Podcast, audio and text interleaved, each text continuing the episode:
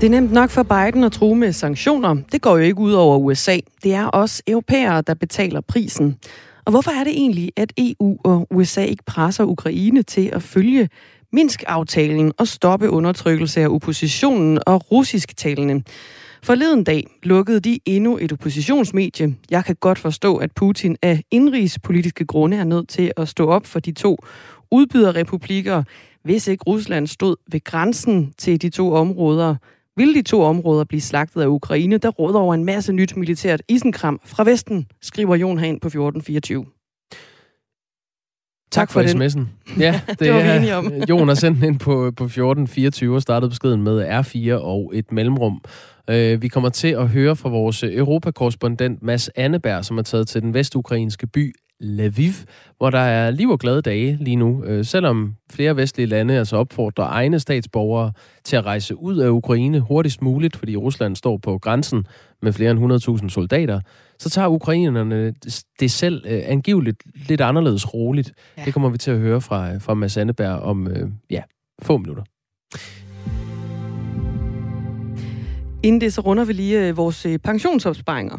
Ja, fordi der er stor risiko for, eller øh, chance, hvis du er sådan anlagt, for at din øh, pensionsopsparing bliver investeret i fossile brændsler, som øh, kul, gas og olie, og det er altså selvom pensionsselskaberne brander sig mere og mere på grøn energi.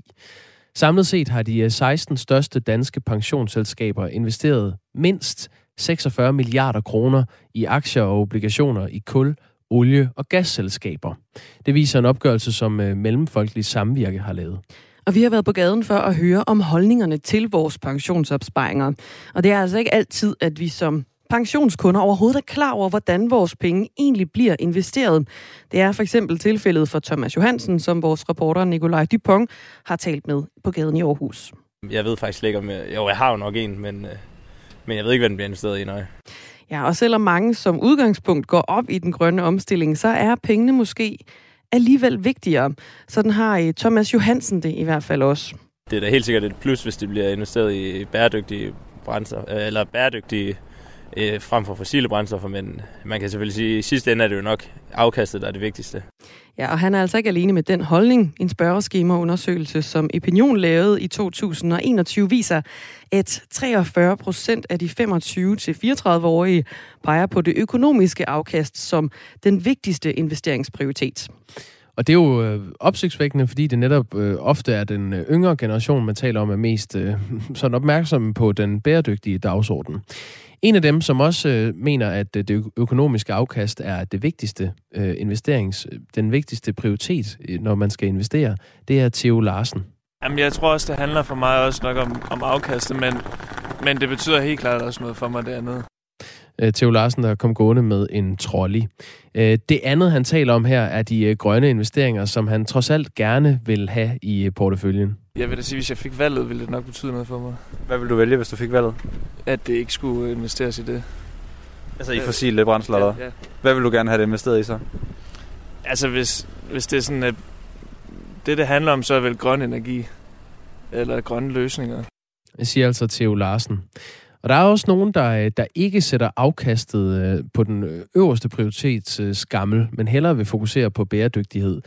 Agnete Odgaard er ikke lige så solgt på ideen om et højt afkast som det vigtigste.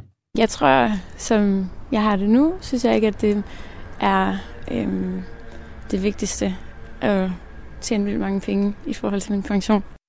Om øh, 10 minutter taler vi med Kent Damsgaard, som er administrerende direktør i brancheorganisationen Forsikring og Pension, om de her investeringer i fossil energi frem for grøn energi, når pensionsopsparingen skal polstres. Klokken er 9,5 minutter over syv. Du lytter til Radio 4 morgen med Jakob Grosen og Dagmar Eben Østergaard. Den største fjende for os i dag er panik. Sådan lød det fra Ukraines præsident Vladimir Zelensky i går. Udmeldingen her kommer efter USA i fredags var ude at sige, at en russisk invasion af Ukraine kan ske når som helst. Og en øh, lang række lande, jo inklusiv os selv her i Danmark, har altså opfordret borgere til straks at forlade landet. Men øh, Mads Anneberg, du er altså taget øh, netop til Ukraine. Du er europakorrespondent her på Radio 4, og du er i Lviv i det vestlige Ukraine. Er der panik i Ukraine lige nu? Godmorgen. Øhm, nej, det kan man ikke lige frem sige, at der er. Altså, det skal selvfølgelig siges, at her i det vestlige Ukraine, i byen Lviv, hvor, hvor jeg står, der er man nok øh, så sikker, som man kan være i Ukraine lige nu. Men alligevel så er der en kæmpe stor kontrast mellem de her sådan, dystre udmeldinger fra øh, ikke mindst USA om, at en invasion kan komme når som helst, og så det, øh, hvad skal man sige, liv, der, der leves her i byen. Øh, jeg gik rundt her i går, det er jo sådan en flot øh, gammel by fra det habsborgske rige, og solen skinnede, og gaderne var ligesom bare sådan helt stopfyldt med, med mennesker, der gik rundt og var i, i højt humør. Øhm, og altså, det var næsten som om, at folk morede sig demonstrativt øh, meget, og øh, folk spillede elgitar på gadehjørnerne, og der var sådan en skøjtebane, og folk i bamse-kostymer, og hvad kan man sige, barne var, var fuldstændig øh, propfyldt der til sidst på, på, på eftermiddagen, og jeg blev på et tidspunkt også selv revet så meget med af stemningen, at jeg ligesom går på bar og øh, møder så her en, en gruppe unge mennesker, som sidder og ikke rigtig skinker øh, krigen en tanke, øh, men derimod bare sidder og spiser nogle, nogle chicken wings. Øh, lad os lige prøve at høre, hvad, hvad de sagde til situationen. It's now uh, 7 o'clock, uh, 7 p.m. How many times today have you thought about the Russians and a possible invasion? None. None. For real. Ja, Mads Anneberg, du spørger altså, hvor mange gange de har tænkt på øh, russerne og en mulig invasion i løbet af dagen, på et tidspunkt, hvor klokken den er syv om aftenen. Svaret det er nul gange, og så griner de også øh, lige sådan en lille smule i, i samme ombæring faktisk. H- hvad betyder det, når, når Ukraines præsident siger, at den, øh, den største fjende lige nu er panik, og det er jo i hvert fald ikke det, man møder her? Nej, Jamen, altså man kan sige, fra, fra den ukrainske præsidents synspunkt, så er i panik ikke rigtig noget, han kan bruge. Øh, der er ikke nogen her i Ukraine, der får noget ud af, at der bliver pisket en stemning op omkring øh, konflikten. Det er dårligt for økonomien, og jamen, for eksempel her i weekenden, så var der øh, et af de helt store europæiske flyselskaber, KLM, som simpelthen lige pludselig bare stoppede med at flyve til Ukraine, selvom der jo altså ikke er sket noget endnu. Og, og når man sidder her, så tror jeg, at man, man undrer sig lidt over, hvorfor det egentlig er, og det kan nærmest begynde at føles som om, at det er Ukraine, der er blevet pålagt øh, øh sanktioner. Så det er klart, at den ukrainske øh, øh, præsident, han prøver med til besindighed for at øh, ja, ligesom, øh, få det til at se ud, som om alt er, er godt, og for at ukrainerne ikke selv skal gå i panik, men, men det er jo virkelig to forskellige verdener, alt efter om du lytter til ham, eller om du lytter for eksempel til den amerikanske præsident Joe Biden, og, og det spændende er jo, at en af dem om en uges tid øh, sikkert kommer til at se lidt dum ud, øh, alt efter hvad der kommer til at ske. Fredag aften der opfordrede øh, udenrigsminister Jeppe Kofod til, at øh, alle danskere i Ukraine de skal øh, forlade landet, og en lang række andre lande, inklusiv USA, Norge, Holland og Storbritannien har også bedt deres borgere om at komme ud af landet, altså frarådet alle rejser til Ukraine. USA taler om en øh, invasion, der kan ske når som helst, og udlændinge de øh, udvandrer i hobetal, mens ukrainerne de spiser øh, ja, kyllingevinger og drikker øl og står på skøjter i øvrigt. At, Mads Anneberg, er det dit indtryk, når nu du er landet i Ukraine og i, og i Lviv, er det dit indtryk, at vi overdriver øh, frygten for en invasion herhjemme? Det, det er virkelig svært at sige. Altså det, det, det igen kommer jo fuldstændig an på, hvad der sker i, i, den, i den kommende uge. Men det er der i hvert fald nogle ukrainere, der mener, at vi gør. Øhm, igen vil jeg nærmest prøve bare lige at give ordet til, til en af dem, som jeg mødte på barn i går aftes, en, øh, en ung fyr ved navn øh, Taras. I think, to be honest, it's it's a little bit overreaction. I uh, I personally don't think that they would invade uh, Ukraine like right away. If you look around, if you've been to Ukraine, if you uh, seen the cities, there is no uh, general panic. There is no tanks and etc. Ja, der er ikke nogen øh, tanks, sådan som øh, vedkommende her i tale sætter det. Han mener altså, at, at det er overreagere, når for eksempel Danmark beder alle statsborgere om at, at forlade Ukraine, fortalte han der. Er de slet ikke øh, nervøse? Du er jo i det vestlige Ukraine, med Sandeberg, altså i den anden ende kan man sige, at der hvor spændingerne opstår i, øh, på, på grænsen mod, mod Rusland, mod øst. Er de slet ikke nervøse i det vestlige Ukraine?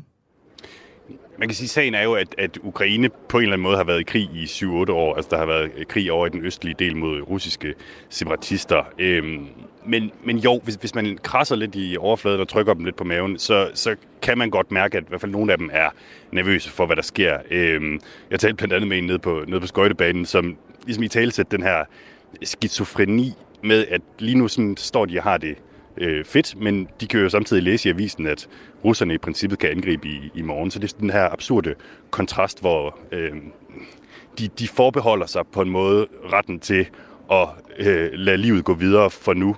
Og mange af dem siger så også, at øh, hvis dagen kommer, så er de, så er de klar til kamp. Øh, og det gælder blandt andet en af de øh, folk, jeg talte med i går, som hedder Mikola. If they come, we will fight. We feel confident uh, that although they might have initial successes, we will, initi- uh, we will uh, in the end win. Are you going to fight? Uh, yes.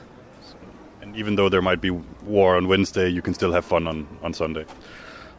Uh, I mean, uh, that's the point. We are defending our right and our possibility and our capability, essentially, uh, to uh, have fun on Sunday.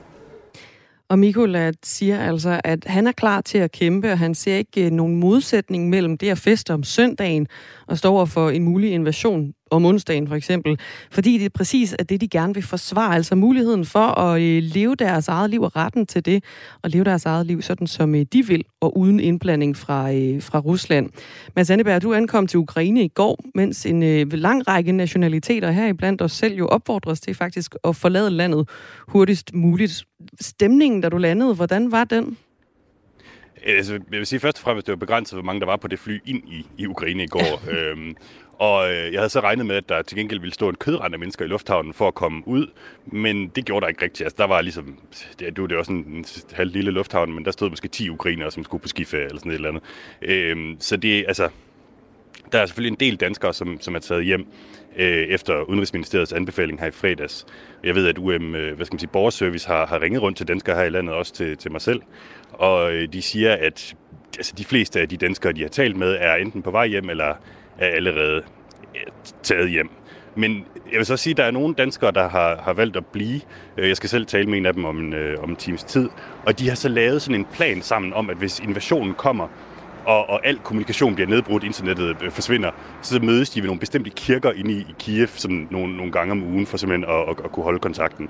Men øh, der er det altså absolut ikke kommet til endnu, og slet ikke her i Lviv, hvor, øh, ja, hvor der stadig er, er gang i gaden. Solen er ved at stoppe her, og det tegner til at blive en, en, en meget flot og, og rolig dag i byen. Det sagde Mads Anneberg, europakorrespondent her på øh, Radio 4, som altså befinder sig i Lviv i Ukraine. Og Mads Anneberg, vi vender tilbage til dig om en time. Tak det for det. Fordi øh, der tager han nemlig på øh, besøg hos en af de danskere, der altså har valgt at blive i Ukraine. Michael har skrevet en sms på 1424. Han starter beskeden med R4 mellemrum, og så står der, som i Afghanistan, hvor livet gik videre i Kabul, indtil øh, Taliban stod i gaderne, reagerede folk i Ukraine på samme måde. Måske er det menneskeligt, som da orkestret spillede på dækket, mens Titanic sank, og først stoppede, da, da vandet nåede dem. Håber, at ukraineren kan fortsætte med livets fest. Skål, Michael. SMS'en er åben. Du sender beskeder herind på øh, 1424. Du starter med R4, laver et mellemrum. Hvis du har øh, inputs til nogle af de historier, vi runder her til morgen, det kan også være, at du har spørgsmål til nogle af dem, vi har øh, med igennem på forbindelser. Klokken er lidt minutter over syv, og du lytter til Radio 4 morgen. Din pensionsopsparing bliver højst sandsynligt stadig investeret i fossil energi som kul, gas og olie, selvom pensionsselskaberne brander sig mere og mere på grøn energi. Samlet set har de 16 største danske pensionsselskaber investeret mindst 46 milliarder kroner i aktier og obligationer i kul, olie og gasselskaber. Det viser en opgørelse, som øh, Mellemfolkelig Samvirke har lavet. Øh, til det vil vi gerne høre, hvis du har en holdning, dig der lytter med. Altså betyder det noget for dig, om øh, din pension bliver investeret i grøn eller fossil energi, eller er det afkastet, der er det vigtigste for dig? Skriv ind på 1424, øh, start beskeden med øh, R4. Kent Damsgaard er administrerende direktør i øh, brancheorganisationen Forsikring og Pension. Godmorgen. Jamen, godmorgen. Hvorfor investerer danske pensionsselskaber stadig så meget i fossile selskaber? Jamen, det er rigtigt. Der er samlet set, som det er opgjort her, cirka 46 milliarder kroner investeret i fossile virksomheder. Og det svarer cirka til 1% af de samlede danske øh, pensionsmilliarder. Den 1%, øh, det er jo ind i virksomheder, som både har fossile aktiviteter, men i stigende grad også har grønne øh, investeringer. På samme måde som vi alle sammen kender øh, det gamle Dong, der stod for Dansk Olie og Naturgas, som i dag er transformeret ind til at være Ørsted og en meget grøn virksomhed, der laver grøn energi. Og det er jo den transformation, der er så vigtig for vores samfund. Og derfor ser vi også, at når Dansk Pensionsselskab investerer i den her type virksomheder, så er man i dialog med virksomheden om, at det netop skal ske en transformation ind til grøn energi. Og de steder, hvor der ikke sker den transformation, der ser vi også gentagende eksempler på, at så vælger det danske pensionsselskab at sælge virksomheden fra, som ikke længere ejer den. Mm. Så du siger, at det er kun 1% af de investeringer, øh, som altså ligger hos øh, selskaber, som har fossile øh, brændstoffer, og samtidig så mener du også, at der er en transformation i gang. Men det siger, at du ikke synes, det er problematisk på nogen måde, at de her 46 milliarder kroner øh, bliver investeret i, i aktier og obligationer i kul og olie- og gasselskaber? at det i sig selv er ikke problematisk, men det er problematisk, hvis tallet ikke falder år for år. For vi har jo i Danmark sagt, og den danske pensionssektor er gået forrest øh, globalt på verdensplan, og sagt, at vi skal have en grøn økonomi. Vi skal transformere hele vores økonomi, og dermed også hele vores pensionsopsparing øh, over øh, i det grønne. Og, øh, og derfor skal det år for år ske en bevægelse. Og det, hvor, det, hvor stor skal den bevægelse være, synes du? Det vi har sagt, det er, og Danmark har sagt, det er i 2030, så skal vi have en 70% reduktion, og i 2050 skal vi være øh, fuldstændig grønne. Men jeg vil også sige, det er jo sådan, vi kan jo ikke lukke samtlige benzinstationer i Danmark fra i morgen tidlig. Nej, nej, nej det er heller ikke det, jeg spørger dig om, øh, øh, familier. Kent Damsgaard. Ja, nej, jeg spørger dig om, jeg, spørger dig, jeg skal lige stille dig et spørgsmål. Ja. Jeg spørger dig om, hvordan skal den øh, udvikling være, for at du synes, det er tilfredsstillende? Altså, nu er det så, så 46 milliarder kroner, der bliver investeret i aktier og obligationer i kul og olie- og gasselskaber, og det er samlet de, de 16 største danske pensionsselskaber, der, der står bag den investering. Mm. Altså, hvis vi nu siger øh, næste år, hvor stor skal den investering så eller hvor meget skal den falde, for at du synes, det er, det er fint? Jamen, det kan jeg, har vi ikke noget måltal for, for det afhænger fuldstændig af den virksomhed. Hvis du nu siger, den virksomhed, der er investeret ind i, den i år øh, har måske kun 5% grønne aktiviteter, altså kun lige er begyndt med at sætte vindmøller op, i stedet for at bruge efter olie. Hvis den næste år har halvdelen, eller måske bare en fjerdedel, der er grønt, så har den jo en bevægelse, og så vil vi stadigvæk have lige så mange investeringer ind i det selskab. Så det er jo både, hvor mange penge, der er investeret ind i de her selskaber, men det er jo så sandelig også, hvad er det for bevægelse, det enkelte selskab er i. Det, vi har lovet som branche, det er, at vi har sat tilsavn op om, at i 2030 har vi skubbet samlet set 500 milliarder kroner ind i decideret grønne investeringer. Og det er der ingen anden pensionssektor i verden, der har gjort. Men vil vi komme det mål, så har nu i Norge, i Sverige, i Storbritannien, pensionskasser i de lande valgt at gå med. Ikke lige så ambitiøst som i Danmark, men de har valgt at gå med. Så man kan være helt tryg som pensionsopsparer i Danmark og vide, at den danske pensionssektor er verdens førende i forhold til at have grønne mål.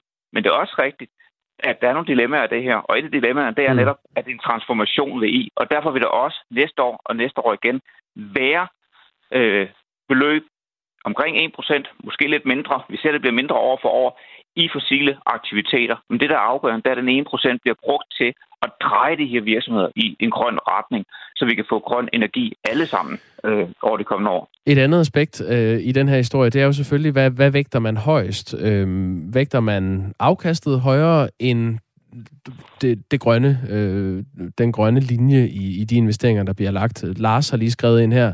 Jeg kan selv bestemme, hvad der skal investeres i, og der er 0% grønne investeringer. Jeg skal da have det højeste afkast som muligt. Og det er jo en del af, af fortællingen her, fordi øh, i slutningen af sidste år lavede Opinion en spørgeskemaundersøgelse for brancheorganisationen Forsikring og Pension.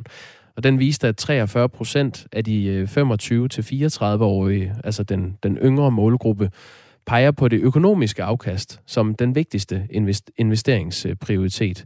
16 procent af de unge peger på investeringer i den grønne omstilling som det vigtigste. Til sammenligning er det hver anden af de 50-59-årige pensionskunder, der har afkast som første prioritet, mens 11 procent siger grøn omstilling. For selvom øh, mange som udgangspunkt går op i den grønne omstilling, så er pengene måske alligevel vigtigere. Vi har talt med øh, en mand, der hedder Thomas Johansen, som vi mødte på gaden i Aarhus om det her. Det er da helt sikkert et plus, hvis det bliver investeret i bæredygtige brændstof, eller bæredygtige øh, frem for fossile brændstoffer, men man kan selvfølgelig sige, at i sidste ende er det jo nok afkastet, der er det vigtigste.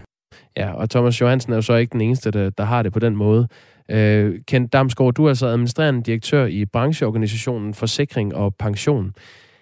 Er det sådan, at pensionsselskaberne investerer i, øh, til stadighed i fossile selskaber, fordi kunderne primært bare gerne vil have det høje afkast? Nej, man investerer jo også i de fossile selskaber med cirka den her ene procent af de samlede øh, pensionsmilliarder for at sprede risikoen. Øh, hvis man investerede det hele kun i for eksempel vindmøller, eller hele kun i, i solceller, for det første så vil jeg være nok virksomheden kunne investere i, men for det andet så vil risikoen heller ikke blive spredt tilstrækkeligt ud. Og det, det handler om, det er jo også at sikre et godt forsørgelsesgrundlag for danskerne, når de når pensionsalderen.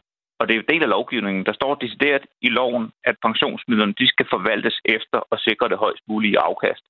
Så det er vi jo bundet på at skulle sikre det højst mulige afkast. Men samtidig har vi jo vist gennem de senere år, at det kan godt gå hånd i hånd med at tage et grønt ansvar og faktisk være verdensførende i forhold til den grønne omstilling. Men det kræver, at man også anerkender, at det er en omstillingsproces, vi er i. At man ikke kun investerer i det, der er 100% grønt i dag, men også investerer i de selskaber, der er på vej fra at være traditionelle, nogle af dem der sorte, og så over i, øh, i at være 100% grønne. Så vi bliver nødt til at investere ind i omstillingen også. Men når vi gør det, så kan vi se, at så går øh, afkast faktisk hånd i hånd med, med det grønne. Men det er ret afgørende at sikre, at det her det er jo ikke pensionsselskabernes penge. Det er jo dine penge, eller mm. borgere, vi mødte her på, på gaden. Det er jo hans penge. Så vi bliver nødt til at investere dem med den enorme respekt om, at det her det er altså de penge, man skal leve af, når man når alderdommen. Men heldigvis har det vist sig langt hen ad vejen, at så kan det gå hånd i hånd at tage grønt ansvar. Men, men kan det her ønske om et, et højt afkast ikke kombineres med den grønne omstilling, som det er i dag?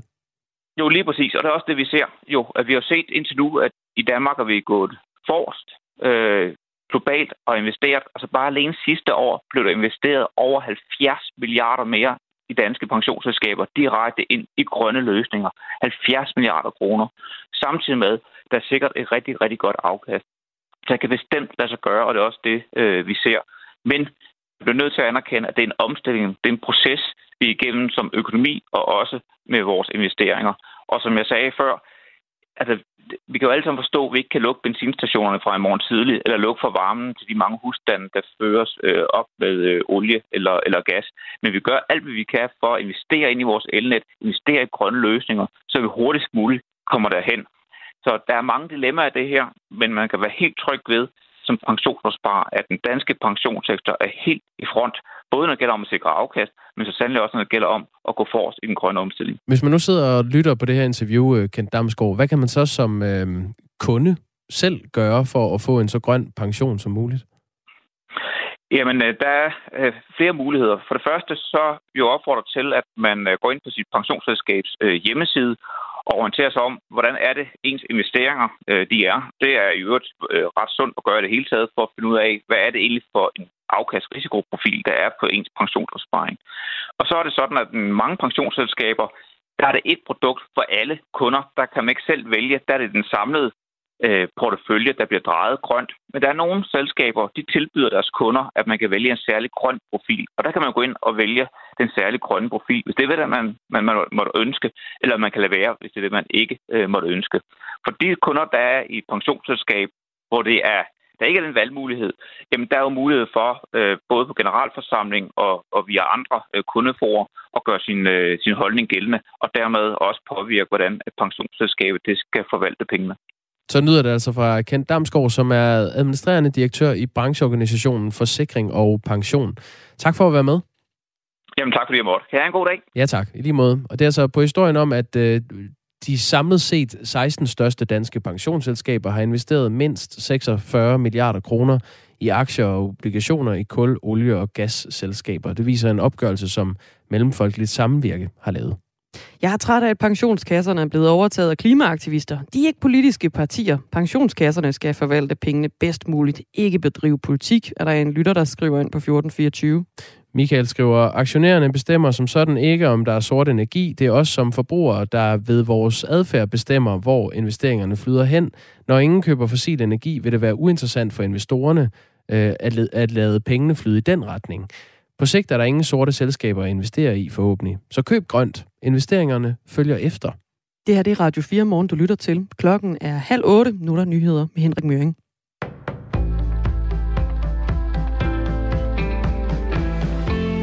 På fem år er ventetiden til psykiater fordoblet. Det viser en optælling, Radio 4 har lavet af den ventetid, som de praktiserende psykiatere oplyser på sundhed.dk. I dag er ventetiden i snit 47 uger. I 2017 var den det halve 23 uger. Når mennesker med en psykisk sygdom skal vente næsten et år på at komme til psykiater, bliver det for nogen et spørgsmål om liv eller død, siger Danske Patienters vicedirektør Annette Vandel. Det lægger kæmpe pres ind i familierne. Familierne kan i sidste ende blive, blive øh, opløste, øh, og for nogen betyder det jo, at øh, de tager deres eget liv, fordi de ikke får det rigtige behandling. Også Psykiatrifonden er bekymret for de lange ventetider, siger formand Torsten Bjørn Jacobsen. Hvis man er et menneske, som øh, har brug for at komme til en psykiater, så er et år jo en fuldstændig urimelig øh, lang ventetid. Så det er en katastrofe for de mennesker, der har brug for den type hjælp. Da psykologistuderende ved Aarhus Universitet, Filippa Lund Frederiksen, fik psykiske problemer, opgav hun det offentlige tilbud på grund af lang ventetid – hun har i stedet fået tid hos en privat psykiater. Det koster hende 2.300 kroner for en konsultation. Jeg, bliver, jeg er ked af det over den måde, man bliver behandlet i det her system, særligt for folk, der står i mere akutte situationer, end jeg gør, og som ikke har familie eller støtter, der ligesom kan hjælpe med at finansiere det. Øhm, så det gør mig rigtig ked af det, at det her det er situationen, og den nærmest kun er blevet værre, også selvom vi ved, at problemet ligesom er blevet større samfundsmæssigt. I et skriftligt svar til Radio 4 oplyser Sundhedsministeriet, at regeringen og regionerne har indgået en aftale om at øge antallet af uddannelsesforløb på uddannelsen til psykiater.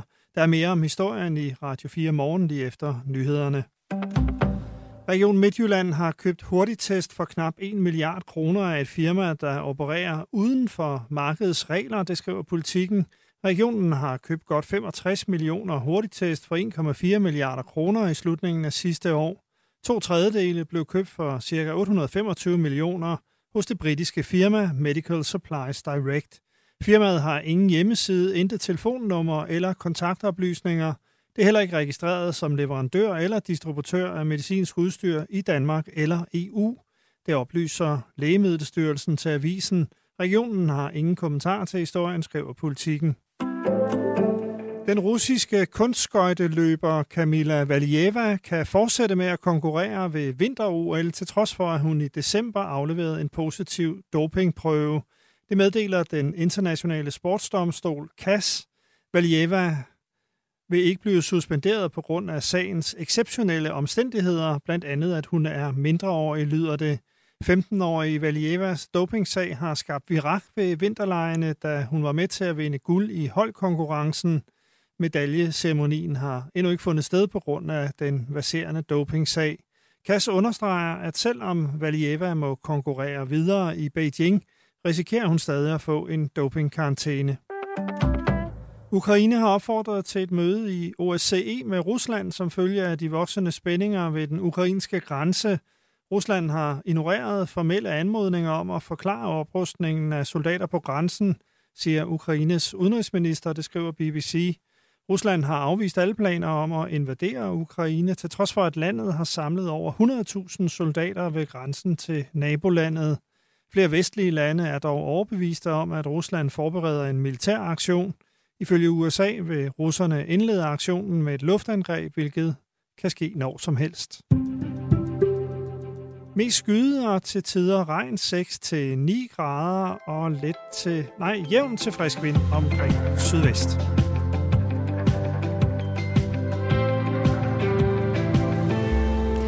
Den model, han beskriver, giver kun én vinder. Pensionsselskabet. Jeg har prøvet og mistet konstant på afkastet, skriver Tommy Ligård ind på det nummer, der selvfølgelig stadig hedder 1424. Jeg vælger nok øh, hellere profit øh, frem for grøn investering, men jeg har ikke haft chancen for at vælge den pensionsopsparing, jeg er tvunget ind i. Hvorfor kan man ikke vælge sin egen pensionsopsparing, spørger Iben på sms'en. Det er et godt spørgsmål. Ja, det kan man vel også godt. Der er i hvert fald en anden lytter, der hedder Lars. Han havde mulighed for selv at vælge, hvad han ville investere i at smide sine øh, pensionspenge efter. Og han ville gøre det grønt. Ja, det kommer lidt an på, hvilken ordning man, øh, man har. Øhm, det er sådan, at øh, hvis du sidder og lytter på det her og har en pensionsopsparing, så er der rimelig stor sandsynlighed for, at øh, en del af den stadig bliver investeret i fossil energi som kul, gas og olie, selvom pensionsselskaberne brander sig mere og mere på grøn energi.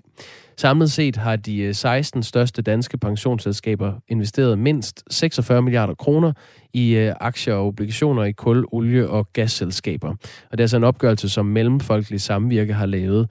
Vi talte med øh, Kent Damsgaard på den tidligere side af nyhederne her til morgen, øh, som er administrerende direktør i brancheorganisationen Forsikring og Pension. Og han pegede på, at det er altså kun 1% af investeringerne, der går til selskaber, som arbejder med fossil energi. Der er også en, der skriver, at det er muligt at lave bæredygtige investeringer, hvis folk vil. Der er en, der henviser til noget, der hedder enverdentilforskel.dk. Jeg kender det ikke selv. Nej. Men det er noget med grønne investeringer. Så, så vidt så godt. Videre. Ja. Klokken er 24 øh, minutter i 8, og du lytter altså til Radio 4 Morgen, som i dag beværtes af Dagmar Eben Østergaard og Jakob Grosen, som med en afspillet kysshånd tager imod øh, dine sms'er på 1424. Start beskeden med R4 et mellemrum. Tak.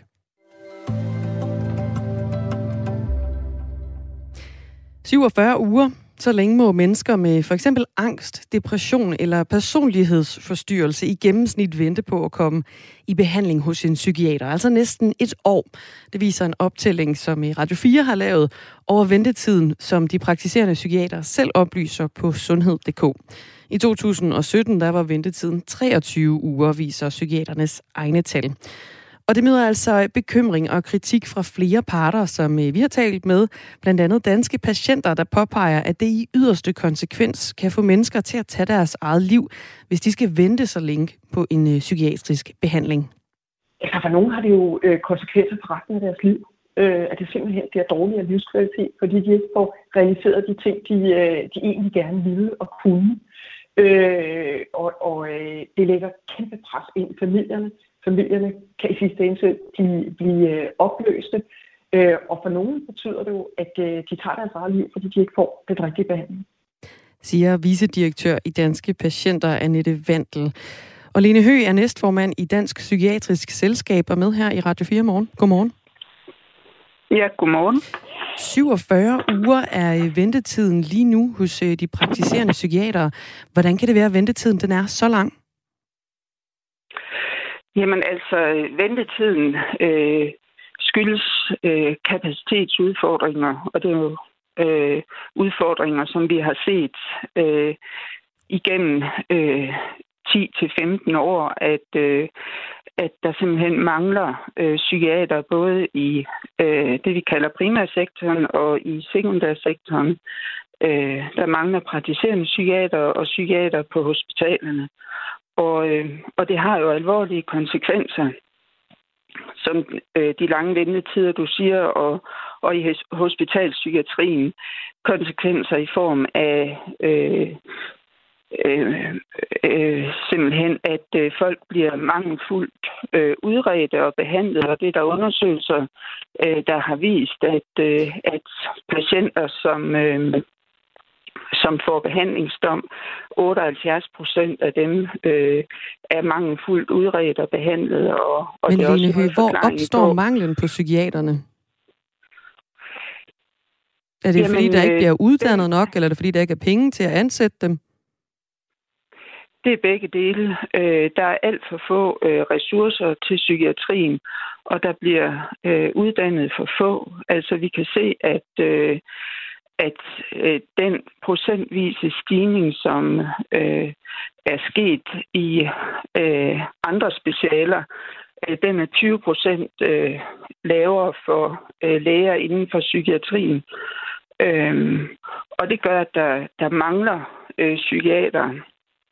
Der, øh, man kan også se, at øh, gennemsnitsalderen for øh, psykiater er meget højere end, øh, end inden for andre specialer, og der er simpelthen rigtig mange psykiater, der søger ud af psykiatrien øh, på grund af dårligt, øh, altså dårligt arbejdsmiljø og arbejdspres. Øh, så, mm. Jeg sætter lige noget, noget fakta på historien her, Lene Hø, altså næstformand i Dansk Psykiatrisk Selskab. Det er oftest, øh, oftest den praktiserende læge, der i første omgang øh, opdager psykisk sygdom hos danskerne.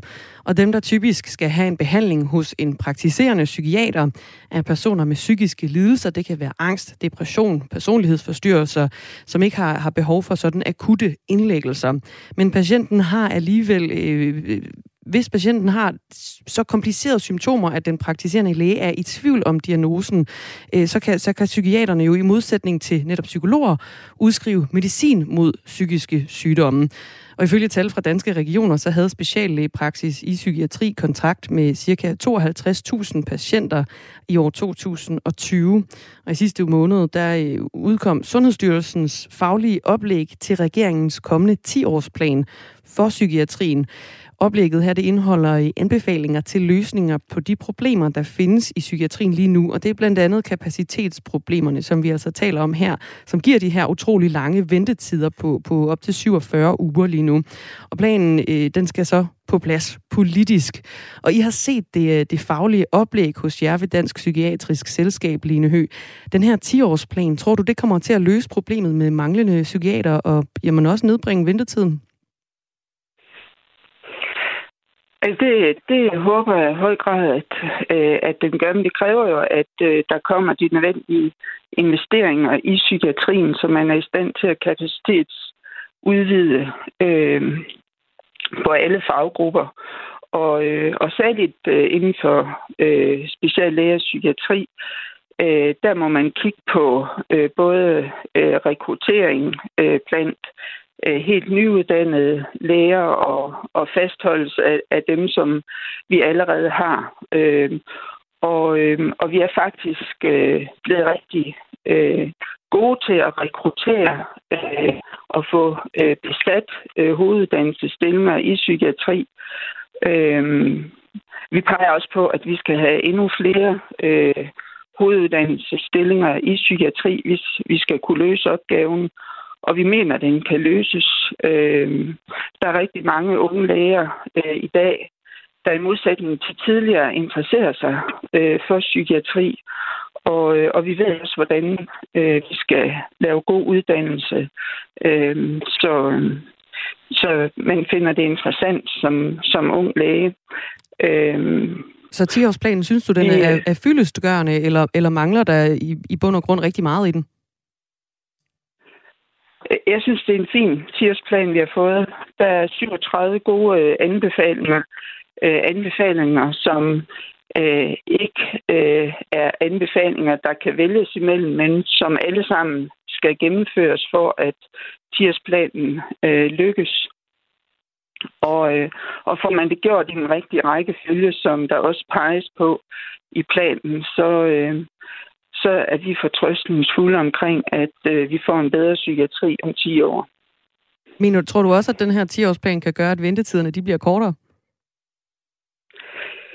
Det tænker jeg, hvis, øh, hvis man får øh, tilrettelagt en øh, plan for øh, kapacitetsudvidelse inden for, for alle øh, faggrupper, der arbejder i psykiatrien, øh, så tænker jeg, at, øh, at det kan lykkes.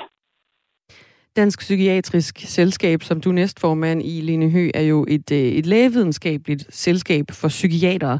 Og fra jeres side har I så gjort nok for, at psykiatrien det er et, et attraktivt specialevalg, altså også for at, at booste antallet af psykiatere i Danmark? Jeg tænker, at, øh, at vi er rigtig godt i gang, og vi har fået gode erfaringer med, øh, hvad der skal til for at tiltrække øh, nye læger til psykiatrien. Og, øh, og det skal vi bare gøre, gøre mere af. Vi skal ud og have fat i de medicinstuderende tidligt på studiet. Vi vil gerne have udvidet klinikopholdet øh, i psykiatrien, som det hedder, til otte uger. Øh, nogle steder er det kun to uger. Vi ved, at, øh, at læger øh, i klinik jo før øh, de møder øh, øh, faget, og jo længere tid øh, de er, øh, jo bedre kendskab får de også til psykiatrien og kan øh, træffe deres valg på et bedre grundlag. så vil vi også gerne have KVU'en tilbage i psykiatrien. KVU'en er det, der hedder klinisk basisuddannelse, som er de første, øh, det første år, man har øh, på, øh, altså i sygehusvæsenet, efter at man er nyuddannet læge. Og øh, vi har tidligere haft KVU i psykiatrien. Det har vi ikke øh, mere. Det er blevet taget væk her øh, faktisk fra med i år. Øh, og det er en kæmpe udfordring for os, at, øh, at vi ikke har de unge læger, øh, lige når de er færdiguddannede. Vi kan se, at, øh, at de steder, hvor man øh, virkelig tager godt imod øh, øh, de her øh, KVU'er, der er der også mange af dem, der søger ind i psykiatrien, så det er et rigtig godt rekrutteringsmateriale. Øh, Saline øhm, tak for det. Ja. Næstformand i Dansk Psykiatrisk Selskab er altså med her i øh, Radio 4 morgen, fordi der er øh, meget lange ventelister for at få en, øh, en tid hos en psykiater i Danmark lige pt. Så er det altså 47 uger, man skal vente næsten et år hvis man gerne vil til, til psykiater eller har behov for det. Det viser en optælling, vi har lavet her på Radio 4.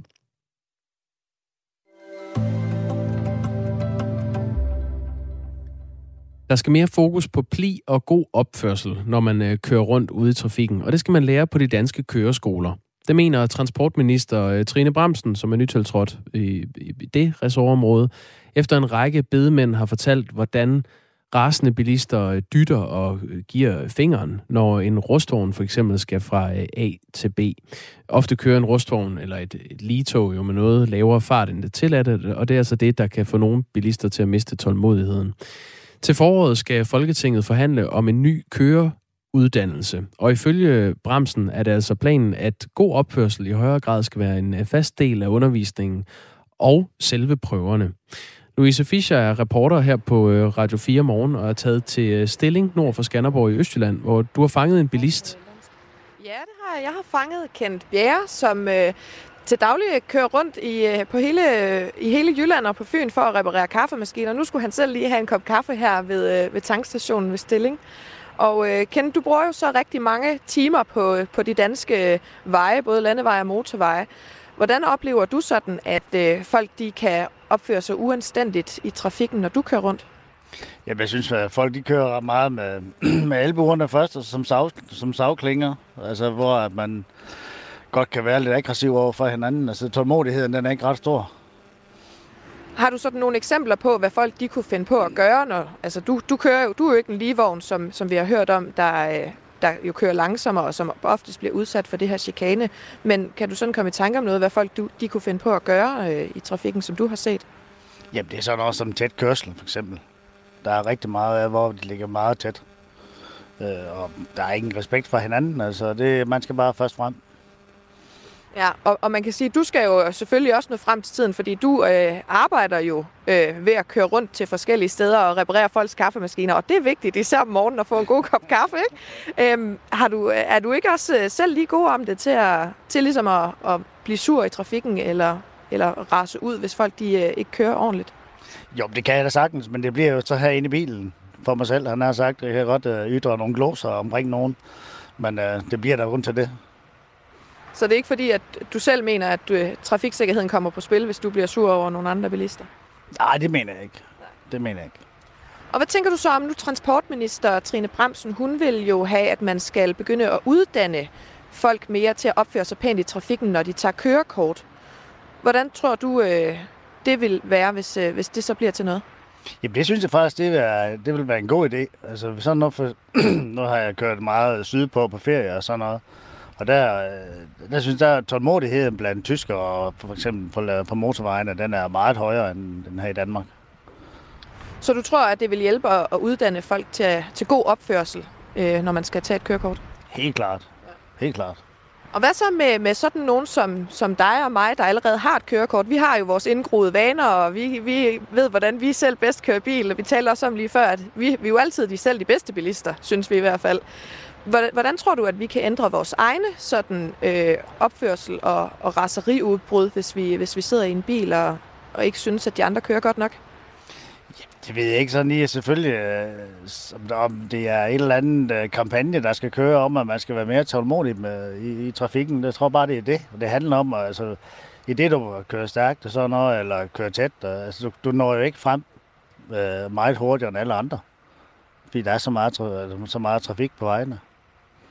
Og nu bruger du jo selv størstedelen af tiden på, øh, på vejene, når du øh, arbejder, og selvfølgelig også øh, kører rundt og laver nogle kaffemaskiner. Men øh, har du et godt tip til, hvordan man måske lige kan komme lidt ned i gear og slappe lidt af, hvis, hvis man bliver sur over en anden bilist, der ikke, øh, der ikke kører, som man synes, han skal? Det ved jeg sol ikke sådan lige. Det kommer man an på, hvem man er. Måske bare lige tælle til 10 eller høre et ja, godt musiknummer. Det er, det er godt. Tak skal du have, Kent. Også tak til øh, Louise Fischer, der er altså reporter her på øh, Radio 4, som havde øh, fundet Kenneth Bjerre i stilling på en øh, resteplads, hvor de lige begge to skulle ind og have en øh, kop kaffe. Han mener altså, at det er en god idé, det her med, at øh, god opførsel skal på skoleskemaet på de danske køreskoler, ligesom øh, Trine Bremsen mener det, den nyudnævnte transportminister. Du kan selvfølgelig også byde ind. Mener du, at øh, god opførsel skal på skoleskemaet på de danske køreskoler? Skriv ind på 1424, start med R4, lav et mellemrum, og så øh, sender du den herind i studiet til Jakob Grosen og Dagmar Eben Østergaard. Hvis man først begyndte at sladre til, øh, til politiet, og så, øh, så vil man måske lige pludselig ligge om i en mørk gyde. Krimiland med Julie Bundgaard. Han synes ikke, at han selv er en slem kriminel. Find Krimiland som podcast og lyt med lørdag kl. 17 her på Radio 4. Radio 4 taler med Danmark. Mange flyrejsende er kommet afsted på ferie her i weekenden uden deres bagage. Bagagemedarbejdere hos SAS øh, i Københavns Lufthavn stoppede bagagehåndteringen med en overenskomststridig arbejdsnedlæggelse, netop som vinterferien blev skudt i gang. I går pålagde arbejdsretten de strækkende i SAS straks og senest ved normal arbejdstidsbegyndelse mandag den 14. februar at vende tilbage til arbejdet. Og det er i dag. Øh, Henrik Bay Clausen er formand for 3F i Kastrup. Godmorgen. Godmorgen. Kommer alle bagagemedarbejdere på arbejde i dag? Det håber jeg. De har ikke gjort det endnu, men jeg håber, de kommer i løbet af dagen. Hvorfor er de ikke kommet endnu? Øh, jeg tør ikke øh, sige, hvad det er en enkeltes bevæggrunde er, men i hvert fald har de øh, øh, ikke efterkommet de opfordringer til at genoptage arbejdet, som de har fået klart og utvetydigt. Hvor mange personer gælder det? Jamen, det gælder jo øh, dem, der skulle møde ind her tidligt i morges og, og nu klokken 6 og klokken 7 og så videre. Så det, jeg tør ikke sige, hvor mange præcis der er. 100 stykker. 100 stykker? Ja. Det kunne godt uh, tyde på, at de ikke har tænkt sig at, uh, at rette sig efter, hvad arbejdsretten har, har pålagt dem. Ja, og hvad deres fagforening og deres tillidsmænd opfordrer dem til. Men uh, det er sådan, det ser ud lige nu. Det er jo personalet ved øh, selskabet SAS Ground Handling, som øh, siden lørdag morgen har nedlagt arbejdet, og det er i strid med overenskomsten. Og det har skabt store forsinkelser og stor frustration øh, på en lang række afgange fra Københavns Lufthavn i weekenden. Mange rejsende er altså kommet afsted uden bagage. Der er ifølge 3F flere årsager til den her arbejdsnedlæggelse. Det drejer sig blandt andet om nedsat løn og, og en arbejdstid, der er sat op, øh, som jeg forstår det og så en, en ledelse, øh, medarbejderne opfatter som værende ikke nærværende, og øh, som ikke respekterer dem. Altså det, det er sådan, I forstår det, ikke også, Henrik Bay Clausen? Det er jo nogenlunde sådan, de giver udtryk for det på, jeg tænker på, at du læser op for den løbsel, der lå ude i lufthavnen lørdag. Mm. Hvad mener du om den her øh, overenskomststridige arbejdsnedlæggelse? Jamen, altså, medarbejderne og vi har en aftale med SAS, og den indebærer, at man løser den slags konflikter på en anden måde. Øh, så så det er det, man skal gøre. Man skal sætte sig sammen og snakke sammen. Man skal ikke lave overenskomststridige handlinger. Så det er I imod i, i 3F Kastrup? Ja, selvfølgelig. Øhm, hvad tror du, de rejsende, som er kommet afsted på vinterferie uden bagage, tænker om, om de her arbejdsnedlæggelser? Jeg tror virkelig også, de vil ønske, at, øh, at øh, voksne mennesker sætter sig ned og snakker sammen om tingene. Og lige nu er der den her gordiske knude, hvor, hvor den, øh, dem, der strækker, vil have tale med de andre, og dem, der sidder ledelsen, vil ikke tale med de strækkende, før de har genoptaget arbejdet. Det, øh, det er sådan et, øh, ja. Hvad, hvad er jeres opgave i det øh, i, i 3F Kastrup? Det er selvfølgelig at prøve at, først og fremmest at få arbejdet genoptaget, så vi kan få gang i dialogen og prøve, om vi kan løse knuden op, så, så, så de rigtige mennesker kommer til at tale sammen om, om de problemer, der er. Man kunne jo sige, at man øh, nok skulle have nedlagt arbejdet på en anden dag, altså hvor det ikke ramte så mange øh, rejsende. Øhm, er, er det også det, I har øh, henstillet til? Jamen, vi henstiller slet ikke til, at man skal nedlægge arbejdet. Øh, men det er rigtigt, det er ekstra slemt, når det nu rammer så mange rejsende, og ja, min, mit indtryk er, at det her var en meget, meget travl lørdag morgen, hvor man øh, oplevede, at ledelsen ikke var til stede, og tingene ikke fungerede. Øh, og så øh, på en eller anden måde blev det så øh, dråben, der fik bedre til at flyde over. Men, men det er ekstra, ekstra uheldigt, når det sker på en dag, hvor det berører det, som de har glædet sig så meget til, nemlig at komme i gang efter coronakrisen. Ja, og folk har virkelig glædet sig til at komme ud og rejse efter Nemlig. coronakrisen. Øhm, man kan sige, mandag er også en, en rimelig travl rejsedag. Øh, nu siger du så, at der, der er måske omkring 100 medarbejdere, som stadig ikke er mødt ind, som skulle være mødt ind her til morgen. Øhm, hvad er udsigterne? Øh, jamen, det, udsigten er nu, at der kommer et nyt hastemøde i arbejdsretten, og jeg tror, det kommer hurtigt, øh, fordi retten øh, kan godt se alvoren i det.